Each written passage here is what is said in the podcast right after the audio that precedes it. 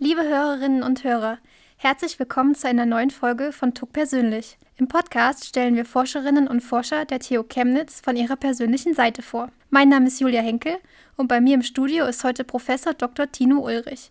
Er ist seit dem 1. Oktober Inhaber der Professur Angewandte Analysis an der Fakultät für Mathematik der TU Chemnitz. Seine wissenschaftliche Laufbahn begann Ulrich mit dem Studium der Mathematik an den Universitäten Ilmenau und Jena an der Friedrich-Schiller-Universität Jena promovierte er zu einem Thema aus der multivariaten Approximationstheorie. Nach einer Zwischenstation an der UCM Madrid wechselte er als wissenschaftlicher Mitarbeiter am Hausdorff Center for Mathematics an die Universität Bonn. Dort leitete er eine Eminöter-Nachwuchsgruppe am Institut für numerische Simulation zum Thema hochdimensionale Approximation. Es schlossen sich daran eine Vertretungsprofessur an der Universität Osnabrück und eine Stelle als akademischer Rat in Bonn an. Und heute ist er hier bei uns im Studio. Herr Ulrich, schön, dass Sie heute unser Gast sind. Äh, schönen guten Tag, ich freue mich hier zu sein. Ihre Forschungsschwerpunkte sind, und da muss ich jetzt sogar auf mein Blatt schauen, die hochdimensionale Approximationstheorie, die hyperbolische Kreuzapproximation und Funktionenräume, nur um einige zu nennen. Das klingt für mich als Fachfremden unglaublich kompliziert. Wenn Sie es ganz einfach erklären würden, wie würden Sie es Ihren Eltern erklären, was Sie machen?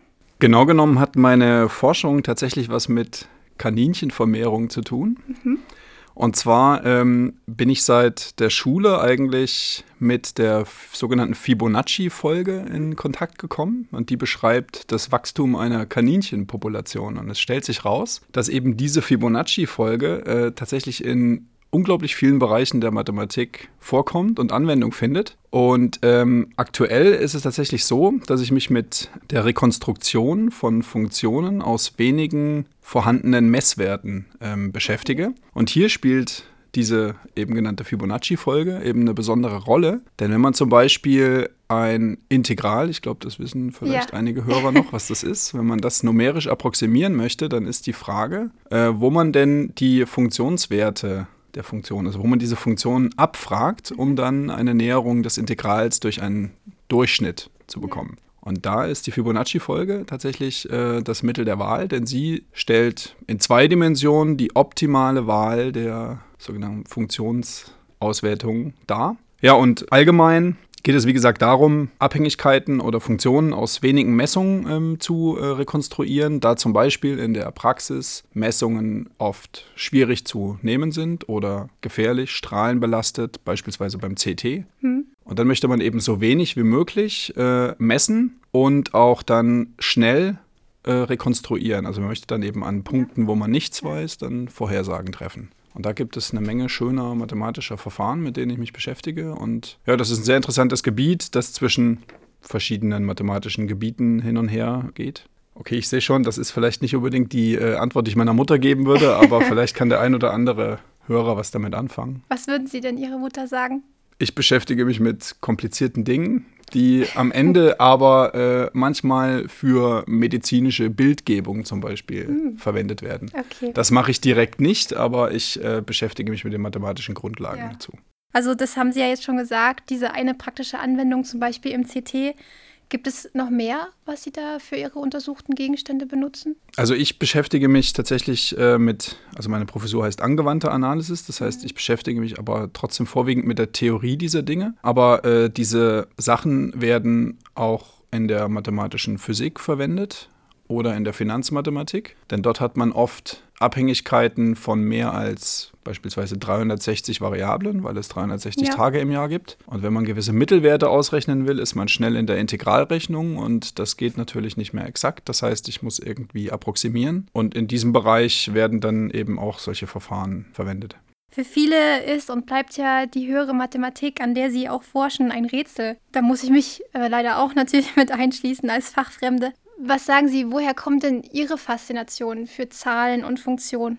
Und zwar äh, bin ich seit der Schule eigentlich an der Mathematik dran. Ich habe an vielen Mathematik-Olympiaden teilgenommen und war in einer Schule, einer Spezialklasse mathematisch-naturwissenschaftlicher Richtung. Das war sozusagen die Goethe-Schule Ilmenau, mhm. das ist in Thüringen. So was gibt es in Chemnitz auch, das, äh, das Johannes Kepler, Gymnasium, ja. das ist sozusagen genau. äh, was ähnliches. Ja, und dort wurde man schon früh äh, gefördert. Man hat natürlich auch ein gewisses äh, Interesse mitzubringen, aber wenn man dann einmal äh, in, diesen, in diesem Orbit ja. ist, dann äh, ja. ist es schwer, da auch wieder rauszukommen, aber das ist auch gut so. Ja, und äh, wie gesagt, wir wurden dann eben äh, in mathematischer Richtung verstärkt gefördert. Wir mussten dann früh schon irgendwelche Arbeiten schreiben, Facharbeiten. Könnte man vielleicht mit einer Diplomarbeit vergleichen, aber natürlich auf einem ganz anderen ja. Niveau und mussten das auch verteidigen. Und ähm, ja, da hat man eben schon früh akademisches Arbeiten gelernt ja. und man hatte auch engen Kontakt mit der hiesigen Universität. Das heißt, in der Schule gab es dann auch schon Unidozenten, die bei uns Vorlesungen gehalten haben und äh, uns gefordert haben. Ja. Und dadurch bin ich dann auch direkt an die Technische Universität Ilmenau gekommen, denn das war sozusagen die Universität nebenan. Habe dann auch dort zwei Jahre studiert. Ja, und das war genau vor 20 Jahren, denn ich hatte gestern mein, sozusagen mein Klassentreffen mit meinen Ilmenauer äh, Studienkollegen dort. Ja. Und ja, die Uni ist nach wie vor gut aufgestellt. Ja halt kleiner als Chemnitz, aber das ist natürlich äh, nicht unbedingt ein Nachteil. Also Sie wurden schon früh in der Schule dahingehend gefördert. Wurde Ihnen das irgendwann auch mal zu viel? Vielleicht zu viel Mathematik, zu viele Zahlen, zu schwer? Sind Sie da irgendwie an Ihre Grenzen gekommen oder war das voll Ihr Ding? Nö, das war eigentlich schon immer mein Ding hm. und hat mir auch immer viel Spaß gemacht, also sozusagen vor irgendwelchen kniffligen Problemen zu stehen und die zu knacken. Ja. Das ist auch nach wie vor mein Problem. Wenn ich ein kniffliges Problem im Kopf habe, dann äh, bin ich manchmal äh, in meiner eigenen Welt und äh, meine Familie äh, kann mich dann schwer da rausholen.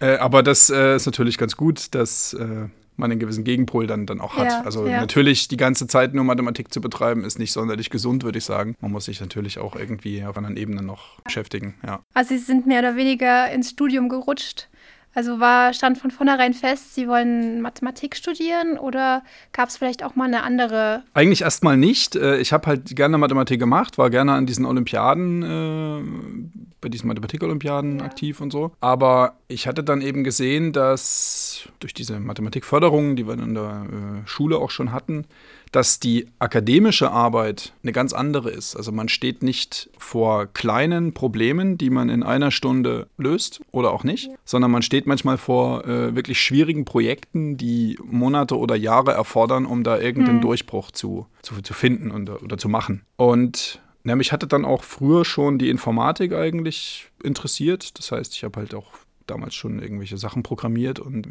fand das eben faszinierend, was man damit alles machen kann. Deswegen war ich auch erstmal in dem Bereich irgendwie äh, Ingenieurinformatik unterwegs, aber dann kam halt äh, ein Professor von der TU Ilmenau, bei dem ich damals auch Förderung hatte. Und als er erfahren hatte, dass ich äh, gar nicht Mathematik studieren will, hat er sozusagen reingegrätscht ja. und gesagt, dass ich das nicht machen solle. Okay. Sondern direkt äh, das Mathestudium machen will und er hat mich dann äh, machen soll und er hat mich dann davon auch überzeugt, dass das äh, Sinn macht, dass das eben jetzt nicht diese trockene, brotlose Kunst mhm. ist, äh, sondern dass man viel mit Menschen zu tun hat, dass man denken lernt und selbst wenn man keine akademische Karriere vorhat, ist es ein sehr sinnvolles Studium, mit dem man auf jeden Fall einen Job findet. Das heißt, äh, Mathematik zu studieren und äh, das ist jetzt auch gleich eine Werbung in eigener Sache, ist auf jeden Fall äh, eine, eine, sehr gute und auch attraktive Sache und wird auf dem Arbeitsmarkt äh, gesucht. Also Leute, die denken können, analysieren können und sich kniffligen Problemen stellen, sind auf jeden Fall äh, sehr gefragt heutzutage. Also mehr noch als vor 20 Jahren. Ja, auf jeden Fall äh, konnte ich dann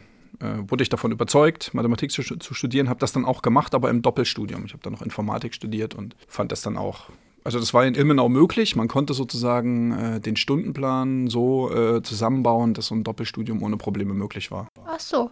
Also kann man sich das dann als zwei richtig hoch, also vollwertige Studien äh, vorstellen? Also quasi Mathestudium und Infostudium? Oder ist das dann wirklich das eine im Hauptfach und das andere im Nebenfach? Äh, ich habe damals ja noch auf Diplom studiert und ja. da hatte ich im Vordiplom wirklich beides voll studiert. Oh, wow. Und dann hatte ich äh, im Hauptstudium sozusagen den Fokus auf die Mathematik gesetzt mhm. und dann auch den Studienort gewechselt. Bin dann ja nach Jena äh, gegangen. Genau die TU Ilmenau ist mir damals sehr entgegengekommen mit allem. Und das ist sicherlich an vielen Unis nicht so mhm. möglich. Insbesondere an den großen Unis, wo natürlich ein erheblicher Organisationsaufwand betrieben wird, um irgendwelche ja. Sachen unter einen Hut zu bekommen. Ja. Also insofern. ich stelle mir das ziemlich schwierig vor, beziehungsweise stelle ich mir das, das, so vor, dass das Pensum, das Studiumspensum sehr hoch ist. Äh, welche Herausforderungen mussten Sie sich denn im Studium stellen? Was sagen Sie? Nicht zu viel zu feiern. also lieber zu Hause zu bleiben. ja, aber äh, natürlich gehört das dazu und ähm, ja. war aber gut unter einen Hut zu bekommen. Okay. Wie gesagt, äh, die Uni hat sehr geholfen dabei. Das hm. ist an anderen Orten hat man da sicherlich mit mehr organisatorischem. Äh also Sie meinen, dass die Seminare und Vorlesungen aufeinander abgestimmt genau. waren und ja. man nicht so viele Freistunden hatte oder mhm. nicht so viele Parallelstunden hatte, sozusagen? Ja, genau. Also ja. Das musste ja sozusagen im Stundenplan auch möglich ja. gemacht werden, dass man eben nicht zu viele Überlappungen hat und dann irgendwelche Sachen nacharbeiten ja. musste und so. Das ging alles super. Hatten Sie da an dem Punkt schon konkrete Vorstellungen, was Sie in Zukunft machen wollen, also nach dem Studium? Also wenn ich ehrlich bin, habe ich äh, tatsächlich im, während des Studiums gar nicht so sehr darüber nachgedacht, was mhm. danach kommt. Ich habe tatsächlich das studiert, was mich interessiert hat. Ja. Auch die Fächer belegt, die mich interessiert haben und habe überhaupt äh, gar nicht daran gedacht, ob jetzt dieses Fach später mal äh, für den und den Job, beispielsweise in der Versicherung oder der Bank, äh, Sinn macht. Da braucht ja. man ja verstärkt Optimierung und äh, Stochastik. Äh, ich habe mich halt hauptsächlich mit äh, Analysis beschäftigt, also mit theoretischeren Dingen. Habe mir also, wie gesagt, gar keine Gedanken gemacht. Und dann kam eben eins zum anderen. Meine damalige Freundin, äh, die heute meine Frau ist, äh, ist sozusagen nach Jena dann gegangen. Also sie hat dort angefangen zu studieren und das war für mich dann auch ein Grund, nach Jena zu ja, wechseln. Und dann, ja dann, waren wir ja zusammen in Jena und sind dann später auch zusammen nach Madrid genau. an die Complutense Universität. Genau, daran hätte ich jetzt sofort angeknüpft, ähm, dass Sie ja in Spanien waren aufgrund einem DAAD-Promotionsstipendium. Warum haben Sie sich Spanien ausgesucht? Warum genau das Land? Ich muss ein bisschen korrigieren. Also, das, ja. ich war damals schon promoviert und bin mit einem Postdoc-Stipendium nach Spanien. Okay. Obwohl sich der Aufenthalt dort eher wie ein Erasmus-Jahr angefühlt hat. Aha. Warum? naja, wir waren, wie gesagt, äh, zusammen dort. Meine Frau hat das äh, Ziel ausgesucht. Die hatte damals schon immer äh, eine Affinität zu Spanien und hat gesagt, dass wir da jetzt hingehen und ich möge doch versuchen, da mitzukommen. Ja, ganz sowas nicht. Ich wollte natürlich auch dahin. Dann hatte ich mich um eben so ein Stipendium gekümmert, dann äh, diverse wissenschaftliche Kontakte, die man eh schon hatte, bemüht, um dort unterzukommen. Ja, und dann waren wir ein Jahr in äh, Madrid. Das war sehr schön. Das ist natürlich ein ganz anderes, äh, ganz anderer Lifestyle, eine ganz andere Kultur. Inwiefern äußert sich das? Das ist zunächst mal das Wetter. Also man hat einfach das ganze Jahr schönes Wetter und dadurch ist dieses Leben draußen ganz anders. Also es ist, äh, der Winter äh, war gut, in dem Jahr, als ich dort war, war der kaum da. Man hatte also den ganzen Winter über Frühling. Ja. Die Leute sind irgendwie, äh, würde ich fast sagen, ein bisschen entspannter als in Deutschland. Also man macht sich weniger einen Kopf, was kommt heute und morgen, sondern man lebt einfach und das ist auch gut so. Also ich will jetzt nicht auf dieses Klischee hinaus, dass man ähm, irgendwie die Südländer in irgendeiner Weise äh, so ein Stereotyp äh, hinstellt. Die arbeiten auch hart, aber die arbeiten anders. Also mhm. da ist sozusagen auch der, der Tag anders eingeteilt. Man geht nicht früh ins Bett, man geht immer spät ins Bett und steht dadurch auch später auf. Mhm. Am Anfang bin ich irgendwie auf 8 Uhr oder so äh, an der Uni gewesen. Das ist äh, einfach sinnlos, da ist einfach keiner da. Aber das geht eben dann abends länger. Ja. Und das ist der große Unterschied, da muss man sich erstmal adaptieren. Ja, und wir hatten, wie gesagt, auch schon wissenschaftliche Kontakte dorthin. Deswegen war es dann auch leicht, ein Projekt zu finden, mit dem ich dann dort vor Ort kooperieren konnte mit den äh, Leuten. Das ist natürlich auch nicht immer so leicht. Man kann natürlich sagen, ich will jetzt in irgendein Land und dann sucht man sich vielleicht irgendwen, der gerade so zu einem fachlich passt. Ähm, das ist aber äh, in Spanien ganz gut gewesen. Also wir konnten auch in der Zeit wirklich ein, ein schönes Problem lösen, mathematisches. Und insofern hat sich das für mich auch gelohnt oder für uns. Und ja, die Sprache lernt man natürlich auch nebenbei. Ja. Ein bisschen. Ist natürlich jetzt alles ein bisschen vergraben. Können Sie ganz einfach erklären, welches Problem das war, was Sie da gelöst haben? Das ist tatsächlich nicht so leicht. Das ist nämlich ein Problem aus der, ähm, aus der mathematischen Analysis. Also das hat jetzt weniger mit Anwendungen zu tun. Da geht es ja. wirklich um eine theoretische Methode. Also man kann sich das vielleicht so vorstellen, man möchte etwas wissen für, einen, für ein bestimmtes Objekt, für einen bestimmten Raum. Man weiß aber nur was über bestimmte Grenzfälle links und rechts davon. Und dann gibt es eine Blackbox-Methode, die dann sagt, wenn ich was links und rechts davon weiß, also äh, mathematisch abstrakt gesagt, dann kann ich diese Resultate sozusagen kombinieren und kann was für den Fall in der Mitte bekommen. Das okay. nennt man Interpolationstheorie. Und mit solchen Methoden haben wir uns beschäftigt, mit einer ganz speziellen, die äh, auf ein bestimmtes Problem zugeschnitten war. Ja, und äh, diese Sachen werden dann auch oft von den ähm, wirklichen Anwendern benutzt, weil sie äh, für den schwierigen Fall in der Mitte eben nichts direkt rauskriegen, nichts wissen. Und dann versucht man eben die Sache in den Ecken rauszufinden. Also sozusagen Rückschlüsse zu ziehen. Genau, man, man weiß was über einfachere Fälle. Ja durch die man den Fall, der einen eigentlich interessiert, darstellen kann. Und das ist sozusagen so eine Methode, da steckt man dann einfach das ja. Wissen rein und bekommt dann was raus. Und äh, welche Unterschiede konnten Sie jetzt, äh, sagen wir mal, in Spanien, das, Wissen, das wissenschaftliche System in Spanien im Vergleich zu unserem in Deutschland ausmachen? Der große Kritikpunkt an dem System in Deutschland ist ja äh, häufig, dass man, um eine feste Stelle zu kriegen, wirklich sehr lange auf dem Markt sein muss, sehr lange äh, in einer prekären Beschäftigungssituation beschäftigt ist. Also das war auch bei mir so, das muss ich deutlich sagen. Das war also kein Spaziergang, diese Professur äh, zu bekommen. Also man promoviert irgendwann und ist zehn Jahre später etwa dann Professor. Und in dieser Zeit springt man von einer befristeten Beschäftigung in die nächste und weiß eigentlich gar nicht so richtig, was danach passiert. Ja. Das hängt insbesondere damit zusammen, dass der akademische Mittelbau hier hauptsächlich befristet beschäftigt ist. Also wenn man sich entscheidet, man möchte an der Universität bleiben und eine Dauerstelle bekommen, dann gibt es eigentlich bloß die Möglichkeit, also fast nur die Möglichkeit, Professor zu werden. Man kann ja. also nicht als, als Assistent wirklich, also das, das gibt es schon, aber eben nicht sehr häufig. Und ähm, also als Assistent sozusagen unbefristet beschäftigt sein. Das heißt, man muss in Deutschland eigentlich auf die Professur pokern. Man muss sozusagen lange Jahre hart darauf hinarbeiten, dass das klappt. Hm. Und das kann eben auch schief gehen. So, und in Spanien gibt es eben äh, diesen akademischen Mittelbau noch mehr. Zumindest gab es das damals. Mittlerweile hat ja die Finanzkrise auch zugeschlagen dort. Mhm sehr, sehr heftig. Dort ist das natürlich auch alles ein bisschen anders geworden. Die Wissenschaft wurde natürlich auch, war auch betroffen von Sparmaßnahmen und so weiter. Das heißt, äh, wie das jetzt genau ist, weiß ich gerade gar nicht. Aber grundsätzlich haben die noch Möglichkeiten, mehr Möglichkeiten, sozusagen Leute unbefristet einzustellen, die vielleicht nicht unbedingt auf die hm. Professur gehen. Welche eindrücklichsten Erfahrungen haben Sie dort in Spanien gesammelt in der Zeit? Als wir dort waren, war gerade die EM. Und das war dahingehend, ich bin jetzt nicht so der Fußballfan und äh, weit weg von Fußball verrückt. Aber damals äh, war die EM 2008. Ich auf jeden Fall war im Finale äh, Deutschland gegen Spanien. Mhm. Und wir hatten die EM natürlich verfolgt, haben uns für jedes Spiel gefreut, dass Deutschland gewonnen hat. Und ja, das äh, war einfach dieses Leben dort, dass man nachmittags dann schon in die Bar geht und Fußball guckt. Und das war schon irgendwie sehr interessant. Und dann gab es dieses eine Spiel Deutschland gegen Spanien. Ja.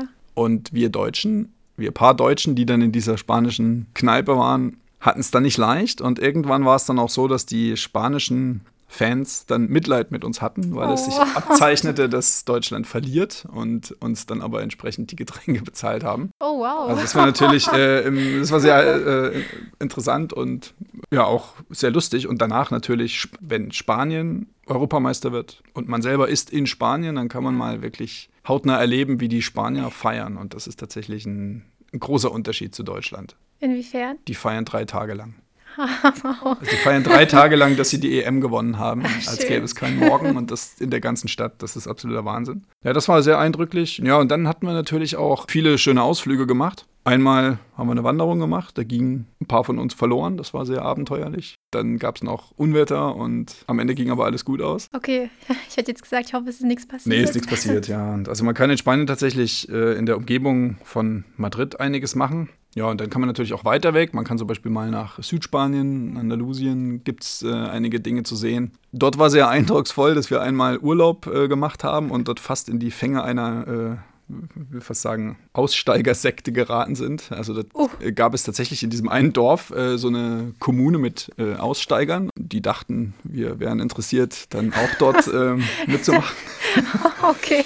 Und haben uns dann natürlich äh, sämtlichen Service dort angeboten, bis wir gemerkt haben, dass hier irgendwas äh, ein bisschen komisch ist. Also das war auch eine sehr eindrucksvolle Erfahrung. Oh, wow. wir haben dann irgendwann noch die Flucht ergriffen. Es war natürlich, es ging da keinerlei Gefahr von denen aus, aber die waren schon relativ ähm, aufdringlich. Ja. Also, das, also es gibt es dort auch in den in den Bergen Andalusiens äh, ja. gibt es tatsächlich Kommunen, äh, die dort äh, ihr Ding machen und ein interessantes Leben führen. So Outlaws, mehr oder weniger. Ja.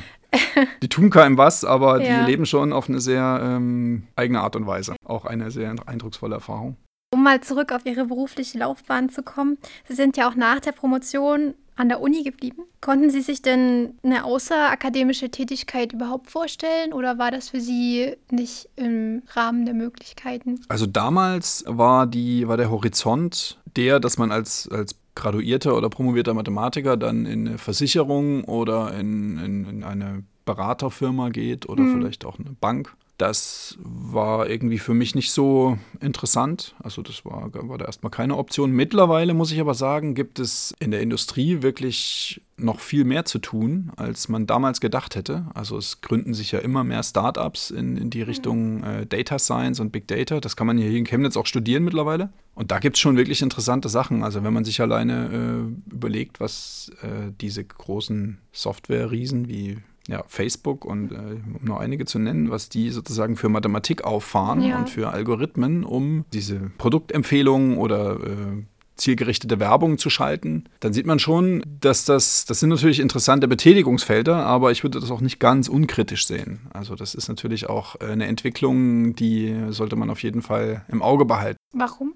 Ja, also man neigt ja immer mehr dazu, dass Algorithmen, Maschinen, äh, Smartphones und sonst was eigentlich, eigentlich den kompletten Alltag für einen meistern. Und das finde ich kritisch. Also man sollte immer noch ein Mensch bleiben bei der ganzen Sache und sich nicht zu gläsern machen, um dann sozusagen diesen Konzernen dann auch ja. in die Taschen zu spielen. Also was ich interessant finde, ist natürlich die Mathematik, die hinter dem Ganzen steckt, aber dass damit dann eine Menge Geld gemacht wird mit den Daten anderer Leute und also mit den Daten der, der Kunden und äh, das ist natürlich eine Sache, die ich nicht so direkt unterstütze. Aber um auf Ihre ursprüngliche Frage zurückzukommen, damals war es eigentlich klar, dass ich irgendwie akademisch bleiben will, weil mich diese Forschungsfragen halt interessieren und einfach auch äh, das, das Knacken knifflicher Probleme ja. ist schon, das war schon, schon immer äh, mein Ding und das macht mir Spaß. Und das ist eben in der Forschung genau, genau zu Hause. Also mit diesem ja. äh, Interesse, mit diesem, sag ich mal, Talent kann man eben da äh, auch, auch schöne Sachen machen. Das wird zwar oft immer als sehr einfach dargestellt. Man meint, ein Mathematiker äh, steht den ganzen Tag an der Tafel mit seinen Mitarbeitern und äh, diskutiert äh, abstrakten Nonsens und am Ende kommt ja. dabei eine Arbeit raus. Äh, so einfach ist das tatsächlich nicht. Das ist wirklich richtig harte Arbeit und das kann einen auch manchmal um den Schlaf bringen, muss man sagen, wenn man irgendein Problem im Kopf hat, das man einfach nicht rauskriegt. Ja. Dann lässt einen das nicht los und dann muss man eben auch äh, Wege finden, damit irgendwie abzuschließen und das eben äh, vielleicht zu vertagen. Aber es ist halt echt eine, eine sehr privilegierte und fetzige Arbeit, muss man sagen. Also das ist, das ist schon, schon toll und äh, was ganz Besonderes. Mhm. Deswegen. Haben Sie da bestimmte Methoden, um mit solchen kniffligen Sachen abzuschließen? Oder haben Sie irgendwie ein bestimmtes Ritual, was Ihnen dabei hilft, den Kopf frei zu bekommen? Ja, Sport hilft meist. Oder eben die Familie natürlich. Also die, ja. Äh, die zwingen einen natürlich dazu, den Kopf äh, frei zu bekommen. Ja. Also wenn man mit einem mathematischen Problem im Kopf auf dem Spielplatz steht, dann passiert auch schon mal ein Unfall, wenn man nicht genau hinguckt. Oh ja. Hm. Und deswegen ähm, ist man da eigentlich auch von, von außen gezwungen und das ist auch sehr gut so. Ja, aber prinzipiell äh, liebe ich meinen Job und würde eigentlich auch nichts anderes machen wollen. Das ist schon. Das hört man gern. Und wie ich ja eingangs schon gesagt hatte, haben sie am Hausdorf Center for Mathematics geforscht und die haben im letzten Jahr die Fields-Medaille erhalten, was sozusagen die höchste Auszeichnung in der Mathematik ist. Was würden Sie sagen, ist denn das Besondere an dem Mathematikstandort Bonn? Ja, das ist natürlich eine sehr äh, gute Frage und ich würde mal damit anfangen zu sagen, dass Bonn und auch der Mathematikstandort Bonn wirklich toll ist. Also die Stadt ist toll und die Uni und das Umfeld ist, ist schon herausragend. Ich muss sagen, ich bin dort auch ungern weggegangen. Also die Möglichkeiten dort waren sehr gut. Man hat ein Rieseninstitut, also das sind 50 Professoren. Es ist, eine, äh, es ist eine Fluktuation da. Man hat international wirklich schwergewichtige Leute auch äh, ab und zu dort. Es gibt viele Programme, viele Tagungen, ähm, sodass eigentlich dauernd irgendwas Wichtiges dort passiert, wo man natürlich nicht überall mitmachen kann, aber man hat prinzipiell die Möglichkeit zu sagen, sich über den Tellerrand weiterzubilden und mal äh, eben zu gucken, was, was die Algebraiker so machen. Also hier, sie haben die Fields-Medaille erlebt. Das ist jetzt nicht unbedingt mein Gebiet, was da äh, sozusagen äh, unterstützt wurde. Das ist eher die abstrakte Algebra. Den Herrn Scholz, um den es da geht, äh, ja. den hat man dort natürlich auch hin und wieder gesehen und äh, auch in der Mensa getroffen. Ist auch ein sehr normaler Mensch, der eigentlich einen Anschein macht, als ist er komplett auf dem Boden geblieben. Das ist sehr angenehm. Ja, und ansonsten ähm, ist diese, dieses Umfeld wahnsinnig äh, ergiebig und, und, fruchtbar. Also man kann äh, Ideen verfolgen, man kann sozusagen auch das verschiedene Leute fragen, wenn man meint, das Problem, das man äh, selber gerade lösen will, hat mit irgendwas ganz anderem was zu tun. Dann äh, kann man Leute aus dem Max-Planck-Institut fragen, man kann die anderen Institute bemühen. Also Bonn ist tatsächlich ein, ein, ein wirklich guter äh, Standort für die äh, Mathematik in Deutschland und auch weltweit. Wir wären auch dort geblieben, aber es ist tatsächlich, also nach zehn Jahren, sage ich mal, wären wir dort geblieben. Es ist, äh, wir haben dort einen sozialen Orbit aufgebaut, wir haben dort unser Leben gehabt und es ist allerdings sehr weit weg mhm. von Familie. Was meinen Sie genau damit, weit weg von Familie? Also wenn, man, also wenn man einmal Kinder hat, dann ist das auch mit dem Verfolgen der Karriere und des äh, Jobs dann nicht mehr so leicht, wenn man nicht die Unterstützung der Großeltern beispielsweise bekommt. So, und die waren in meinem Fall fünf Stunden weg. Mhm. Schwierig. Und wenn da mal äh, die Luft brennt, und das tut sie halt mit kleinen Kindern öfter, dann äh, müssen die erstmal herkommen. Ja. Und das ist ja. natürlich auch mit, die haben ja auch beide noch gearbeitet. Äh, das ist dann nicht so leicht. Ja, natürlich äh, in Bonn zu leben, ist auch nicht ganz billig. Da muss man schon auch äh, entsprechend Geld verdienen. Das ja. heißt, äh, man muss dann eben auch die Aussicht auf eine, eine, eine, Professur bekommen dort. Und in meinem Fall, oder in, in unserem Fall war es dann so, dass wir uns entschieden haben, uns dann eben auch, auch eben wegzubewerben. Und deswegen sind wir jetzt hier. Und ich bin auch sehr glücklich darüber, dass wir hier sind. Denn erstens ist es eben sehr nah an der Familie. Also dieses Problem ist dann schon mal gelöst. Das ja, ist jetzt eben gut. nur noch eine Stunde statt fünf. Chemnitz ist, äh, ist eine wunderschöne Stadt. Ich meine, hier hat man auch äh, für Familien viele Angebote. Man kann hier wunderbar leben. Es ist nicht völlig überteuert, wie diese ganzen, äh, mhm. wie diese einzelnen Hotspots in Deutschland. Und die Universität ist in meinen Augen äh, sehr gut aufgestellt. Also insbesondere in der Mathematik gibt es hier eben auch viel zu tun. Und die Fakultät für Mathematik, an der ich mich aktuell befinde, bietet für mich eben auch enormen äh, Spielraum. Also hier gibt es viele Professoren, mit denen ich mich unterhalten kann, mit denen ich was äh, machen kann. Und das war manchmal in Bonn äh, fast nicht so, obwohl man eben natürlich auch diese Möglichkeiten hatte, die alle zu treffen, aber die waren natürlich auch äh, eingespannt in viele andere Dinge. Deswegen waren sozusagen übergreifende Kollaborationen auch oft nicht so leicht. Ja. Und hier in Chemnitz funktioniert das super. Also ich bin froh hier zu sein und ich hatte ja damals auch die Wahl äh, zwischen Osnabrück und Chemnitz und denke, ich habe die richtige Entscheidung ja. getroffen. Ja. Also Sie meinen, dass es hier ein bisschen familiärer ist als in Bonn. Ja. Ein bisschen kleiner. Die, äh, die Fakultät für Mathematik hat 15 Professoren. Das ist eine, eine sehr angenehme Größe. Mhm. Und es gibt hier sicherlich auch weniger Grabenkämpfer. Das hat man in Bonn schon auch. Also es ist nicht nur alles äh, positiv. Ja. Also es werden dann natürlich auch Exzellenzgelder verteilt und da werden natürlich dann auch sozusagen Machtkämpfe ausgetragen. Äh, aber hier in Chemnitz hat das eine gute Größe und die Professoren äh, können auch alle miteinander reden. Sowas wird es zum Beispiel in Bonn niemals geben, dass äh, sozusagen alle Professoren mal zusammen in die Kneipe gehen oder zusammen äh, irgendwo sind und ein Fest mhm. feiern. Ja. Das wird es einfach nicht geben. Und das gibt, geht aber in Chemnitz, das ist hier möglich, das haben wir schon unter Beweis gestellt. Ja, sehr schön. Und das ist eben insofern ein ja. für mich sehr attraktiver Standort. Ja, Bonns Verlust ist sozusagen unser Gewinn. Ja. Und äh, neben dem ganzen Forschen, neben dem Lernen und neben dem Vortragen, bleibt da überhaupt noch Zeit für Hobbys? Wie gestalten Sie Ihre freien Stunden? Ich habe Sie vorhin mit dem Fahrradhelm gesehen. Sind Sie da viel unterwegs? Ja, genau. Das mache ich also sehr häufig. fahre äh, oft Fahrrad und habe dann oft die Kinder dabei. Also hm. meinen kleinen Sohn, der sitzt dann hinten drin und dann geht es über den Chemnitz-Talradweg. Ah, schön. Ja, das ist, äh, ja, also landschaftlich ist hier einfach viel zu sehen und zu mhm. tun und das ist ein schöner Ausgleich. Also das äh, natürlich haben die Freizeitaktivitäten oft was mit den Kindern zu tun ja. und da bietet sich eben dann Wandern in Rabenstein oder äh, das bietet sich an oder eben Fahrradfahren. Ansonsten äh, versuchen wir natürlich auch viele alte Freunde aus unseren verschiedenen Stationen regelmäßig wieder zu treffen. Also das sind mittlerweile wirklich viele geworden. Wir waren in Ilmenau, in Jena, in Madrid, in Bonn und da ist man natürlich auch hin und wieder unterwegs, weil uns das eben wichtig ist, dass wir unsere Freundschaften pflegen und das war eben auch gerade erst am Wochenende haben wir sozusagen unsere Ilmenauer Community wieder getroffen. Und schön. Die haben jetzt alle Kinder, haben alle Familie und das ist natürlich sehr schön für die Kinder. Ja, solche Dinge. Aber wie Sie schon sagen, es ist tatsächlich auch ein sehr einnehmender Job.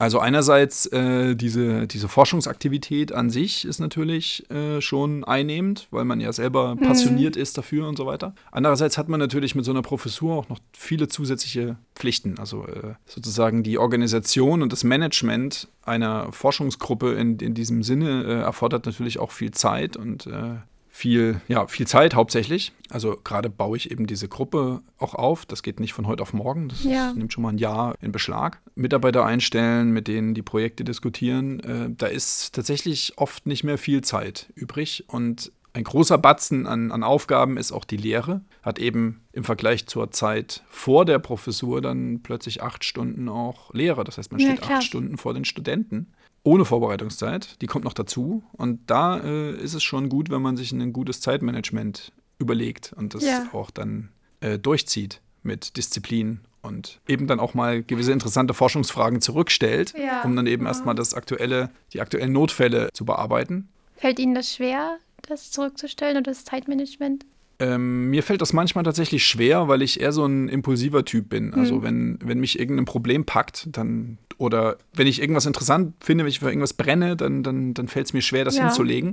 Und jetzt erstmal das Empfehlungsschreiben für den Studenten zu machen. Ja, klar. Oder diese anderen Dinge, die eben in der Organisation eben auch liegen geblieben sind. Aber das äh, ist natürlich äh, Jammern auf hohem Niveau. Das am Ende äh, tut man das natürlich machen und äh, setzt sich dann eben abends dann nochmal hin. Hm. Also das ist natürlich tatsächlich eben nicht so, dass man nach 16 Uhr oder so dann auch fertig ist. Also Ja. man hat dann Sachen noch im Kopf und muss dann eben abends, wenn die Kinder im Bett sind, sich auch nochmal hinsetzen, die Vorlesung für morgen vorbereiten und ja, wie gesagt, viel, viel Freizeit ist oft nicht, aber die muss man sich dann eben nehmen. Man Ja. hat ja jetzt eben auch den Luxus, dass man äh, mehr oder weniger äh, angekommen ist in der, in der Dauerstelle. Das heißt, man muss Mhm. tatsächlich auch nicht mehr auf jede Tagung fahren. Das hat man früher auch oft gemacht. Man hat eben die Familie zurückgestellt.